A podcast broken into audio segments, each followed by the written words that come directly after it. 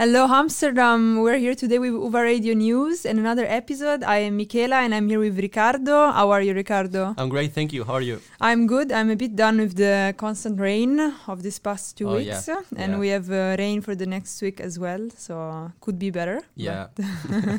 yeah. So today we're going to talk about Kyrgyzstan, which I'm sure uh, half of you cannot point on a map. Oh, I also didn't know where it was. yeah, and even the name is so difficult to pronounce. Yeah. and um, and then we're talking about the Amazon and a bit of climate change. But first, we want to give you some updates on the Armenian Azerbaijan situation that we talked about last week. Uh, Ricardo, do you have any update? Yeah, Michaela. So basically, the rages between Armenian and Azerbaijan forces uh, over the region of Nagorno-Karabakh are still continuing. Uh, situation is escalating from day to day, and since the outbreak of the fighting, uh, more than 300 people have died.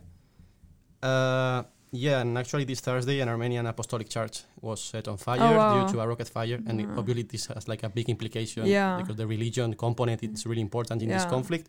Uh, but Azerbaijan uh, claims that the damage of the church are not related to the military army, but uh, Of course, yeah. But Armenians believe that this has been a, an attack of on their spiritual values, and because this church has an important identifying cultural value yeah, to, of to the course. country. Yeah, and I saw that like. Uh, 7,000 people were evacuated uh, from the capital of Nagorno-Karabakh this week, so that's that's a lot of people, and uh, it's getting very intense. Yeah, yeah. yeah. I hope they will uh, soon resolve the conflict uh, with the in- maybe with the intervention of the EU or other other powers that can help them with peace talks. Yeah. But um, Armenia and Azerbaijan are not the only ex-Soviet republic that are having troubles right now. We also have, we also have Kyrgyzstan, and if you want to have a curiosity about Kyrgyzstan, is um, it's valued 30 points on Scrabble. if Wow, you- that's that's winning for sure. if you have the That's the goal. yeah, but I read that it's only the second uh, most powerful country on Scrabble. The first one is Mozambique because it has a Z and Q. I mean, Well, it's just yeah, I, I would say the, other- the other thing. Yeah. Yeah, and also Kyrgyzstan is one of the least populated countries in the world, and it's in a deep economical crisis. And um, for the past 10, 15 years, there has been a lot of uprisings. Uh, but this week was particularly intense because there were the elections, and they didn't end super well because there were proofs that these elections were rigged. So the two main parties that won, which names are impossible to pronounce, uh, Party and uh, Kyrgyzstan Party, which are parties that originate from older parties that Mhm. Kyrgyzstani inhabitants didn't want anymore. So they're a bit done with old politicians. And uh, yeah, these parties rigged the elections, they won. And uh, there was a giant uprising. The protester even took the parliament, uh, which is called the White House, also in Kyrgyzstan. And now the government is like operating from a hotel and a theater. Really? Yeah, it's it's crazy. It's like um, it's like a book. It's like a story from a Yeah. movie. And um, and yeah, so um, the government has announced a new prime minister, and this prime minister was is this guy that was in jail, but he was freed by the protesters that want him as a prime minister. so the, the same protesters that took like the, the White House. Yeah, yeah, yeah. They're the same one that freed this um, former opposition lawmaker and uh, and just appointed him as a new governor, kind of. And the current government couldn't say no, actually, so they are they approved him. But there was like no report of the news, so nobody knows if this is a legal thing, if it's like what's going on. It's very very unclear. So it's this kind of chaotic situation where nobody knows what it's yeah, happened exactly. And it's so curious to see that it's another ex-Soviet that is having problems because Yeah. uh, yeah, lately it's a lot like Belarus, uh, Armenia, and Azerbaijan. Yeah. Now Kyrgyzstan, Ukraine in the past years. Yeah, it's very intense. So this is actually another sign of the instability in the area, right? And I think yeah, here it's really important to point out that this is like a really worrying situation for Russia uh, because Moscow considers this area uh, its area of influence, and obviously it is not interested in conflict and instability there. Actually, um, Konstantin Zatulin, which is like a senior Russian lawmaker, Mhm. really close to Putin, yeah, uh, he literally said that there is nothing good about these conflicts for Moscow, and uh, and even Putin on a broadcast interview talked about the situation uh, first in Nagorno-Karabakh, and he said that they hope that the conflict will end very soon. And talking about Kyrgyzstan, he said that uh, they hope that everything will be peaceful. Um, so yeah, I mean, and we have seen like how Russia does not want to intervene in the Nagorno-Karabakh conflict. Yeah. Uh, there's a lot of reasons for that. I mean, first to to avoid problems with Turkey that clearly supports Azerbaijan because of all this religious link with them and Mm-hmm. this uh, kind of, of relation they have, but also because it has interest in both sides, right? Uh, Russia is really close to Armenia, but on the other hand, for example, they keep selling weapons to, to Azerbaijan. Yeah. And which is strange, and maybe not strange, but a sign of how this is a worrying situation for Russia, is this wait and see attitude they are having. It's not the common um, Russia situation under Putin in foreign So affairs. Uh, and I think this is this is like a clear proof that the Kremlin is, is worried because they are losing their influence. Um, Of course, like if I just remember when there was a Ukraine problem with Crimea, like Russia intervened immediately. So it's very unusual that Russia is not uh, saying any statement or supporting any side clearly in, in these conflicts. Uh, but I was also reading that uh, on this article that of I think it was from the New York Times. I'm not sure that. Um, like Russia is kind of scared that the same things could happen in their own country because uh, they're they're very afraid that Russian people might have inspirations from Belarusian protests or Kyrgyzstan protests, you know. So it is a Yeah. big big issue now. Yeah. Yeah, because I mean there, there are like a lot of links between these these regions and public opinion towards Russia can switch uh, really clear. For example, in in Belarus, uh, with all the Lukashenko conflict, uh, when Russia supported uh, the president after the election and, and the protest, there has been actually a complete turn of the public opinion towards Russia in in Belarus, which was till that moment uh, Europe's most uh, Russia-friendly country. Oh so yeah. it's like it is funny because it seems like Putin that has been so focused on on in stabilizing the the West, successing Mhm. at it, like maybe influencing the U.S. elections and all of that. Uh, it feels like uh, in this in this exercise of destabilizing the West to present Russia as a, as a great global power uh, again as an hegemon after the fall of the Soviet Union, uh, it seems that it has disregarded the problems on in its own backyard, right? Yeah, yeah, exactly. It's kind of reminds me of the US when they were having so much influence on the Latin American countries and then they kind of lost the handle of it and it just went really bad. Yeah. But uh, yeah, this is really interesting and I'm excited to see the development, especially in the Nagorno Karabakh conflict. Yeah, and I'm, and I'm actually pretty sure that probably we will hear some voices in Moscow uh, telling that the West might be behind this destabilization Yeah, of the, of the yeah, region. yeah. Yeah. I mean, there is a lot of propaganda from both sides. You know, there is Russian propaganda, but there is also a lot of uh, liberal uh, European propaganda for sure. yeah. But um, moving on to the next news, uh, which is about climate change, um, there is something going on in the Amazon, right? I've heard some Yeah. news. Yeah, so basically, some new research came this week, and the thing is, like, Amazon is close, uh, close to switching from being a tropical rainforest to a savanna. That's crazy. That's Yeah. crazy. Like a savanna is like what's in, you know, in the Serengeti in like exactly. Kenya. So crazy. yeah, because basically they are losing its characteristic nature as a consequence of climate change, and this happens because uh, rainforests are highly sensitive to changes in, in rainfall and moisture levels. Mhm. So we all remember the fires uh, last year in, in the Amazon, and so they, they keep going on. So recurrent fires and, and droughts as well in recent years have um, resulted in areas losing trees and shifting to, to a savanna actually. Wow, that's that's crazy. It must be terrible for the for the animals living there, but Yeah. I'm thinking also of all the people, uh, you know, the indigenous people that live in the Amazon. Yeah, uh, and it, it is just not a new phenomenon. So like the the experts have been warned since since decades ago.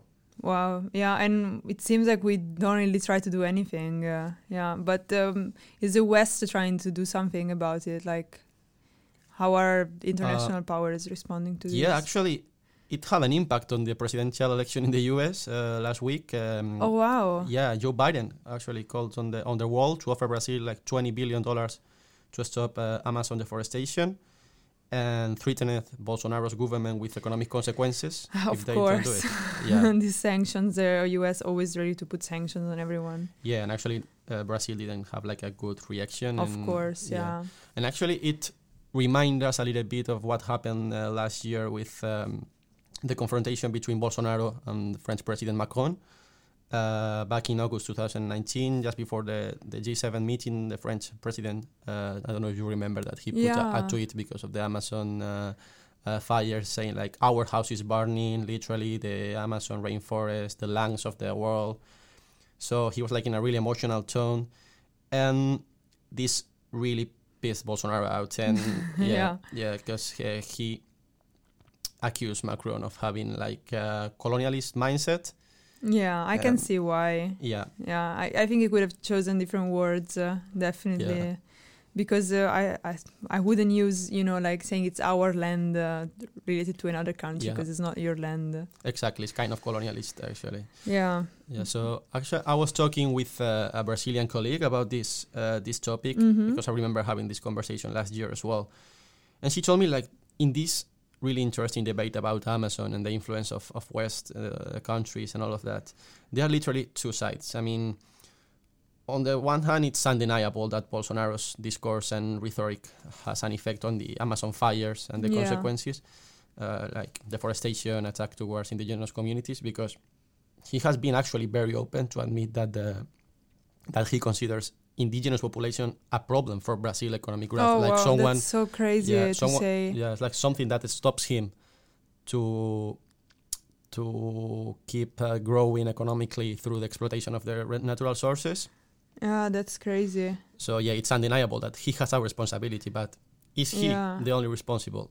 No, don't- I don't think so. Yeah. Yeah, and there is actually a colonialist posture of European countries in, in, in this sense. I mean, it is true that they give a lot of money every year to to Brazil to protect uh, Brazil and the other countries in the region Yeah. to protect the Amazon, and it's like it's really important that that money. But I think people from Brazil and I kind of agree with Bolsonaro in here. I'm, I'm scared this. No, I'm scared this. Someone puts this out, so out of context. I agree with Bolsonaro is a dangerous Yeah, sentence. yeah. So I, I- hope like nobody cuts this part of the podcast and use against me in the future. But yeah, it's like because they gave uh, money to Brazil, they feel like they have like a strong war there. So if you think about the the Western countries, uh, countries uh, like France in this case, Yeah. or Germany, or the Scandinavian countries, they have like a huge responsibility on the situation. course. Not even the Amazon situation, but the situation planet. I mean, they have the stronger and the most powerful industries, which are the ones that pollute the most. So it's kind of hypocritical to yeah. try to hide their responsibility just blaming uh, Definitely. Bolsonaro. And you know, like European countries look so green, you know, with the Green Deal and um, all these things about uh, being sustainable, that the population has to be sustainable. But then they're the first one that like have these huge industries. I mean, not only in Brazil, but also in I don't know Indonesia or Yeah. Asian countries where they just pollute, uh, give materials that the population doesn't know how to how to recycle. So it's Yeah. full of trash. Yeah, it's like mostly Europe fault, like the Western fault. Yeah, actually, there was like a, a really interesting uh, piece of opinion in The Independent. Uh huh.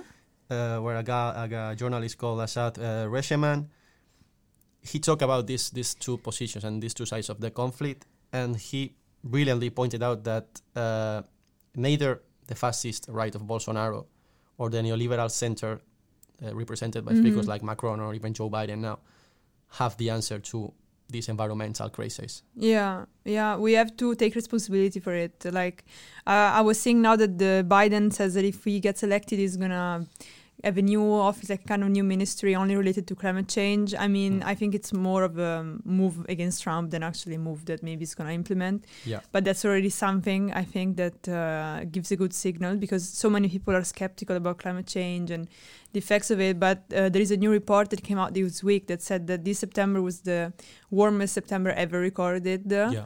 It was at 0.5 degree warmer than, than last year. And I mean, 0.5 degrees might sound like sound like nothing, you know, but it's a It's a huge, yeah, it- especially for the Arctic and the Exactly. ice. Yeah, it's it's really really dangerous and yeah and scary. I mean, for example, I'd, I'd say like 0.5 degrees could be a big thing for a, a city like Amsterdam, surrounded by the canal. So that would be like a game yeah, changer. we Yeah. already are under the sea level Yeah. and we're protected with dams and everything. So I think uh, we are we could be in danger. Like uh, I think it's interesting that Indonesia is moving the capital from Jakarta to another town, and I don't remember the Uh-huh. name because Jakarta is going underwater.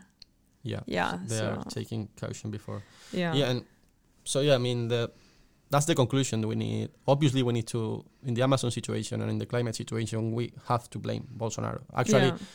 it was kind of proof that a lot of the of the fires that happened uh, last year and they're still happening were doing on purpose. We provoke yeah, uh, economic interest. Uh, but Western countries are guilty as well, probably even more than than Yeah, in this situation.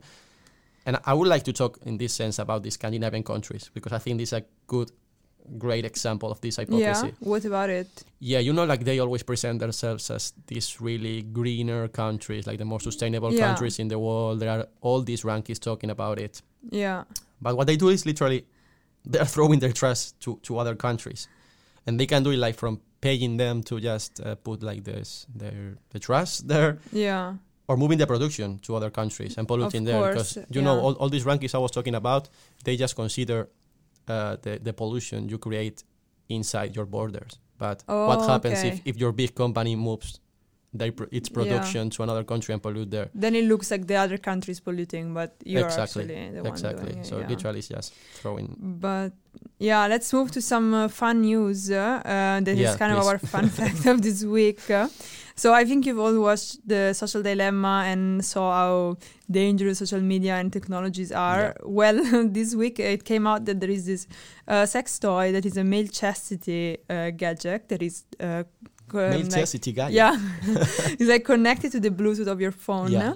But it actually got hacked, uh, and many people found themselves stuck in this uh, electronic device. Oh my God. Like you know, it's like really dangerous, and they could only take it out with like a grinder, which sound which sounds terrifying, honestly. Jesus. And this thing, it's uh, 190 dollars. You have to pay for it. So you're paying like to get 190 dollars to stuck. get stuck in there. Wow. Yeah, and uh, but yeah, it's like uh, developed by China, but some I don't know if I read it correctly, but some UK hackers uh, found a way into that. But yeah, um, it's quite funny, I thought, and uh, Yeah, Definitely, yeah. definitely not thing I'm, I'm planning to buy Yeah. anytime soon.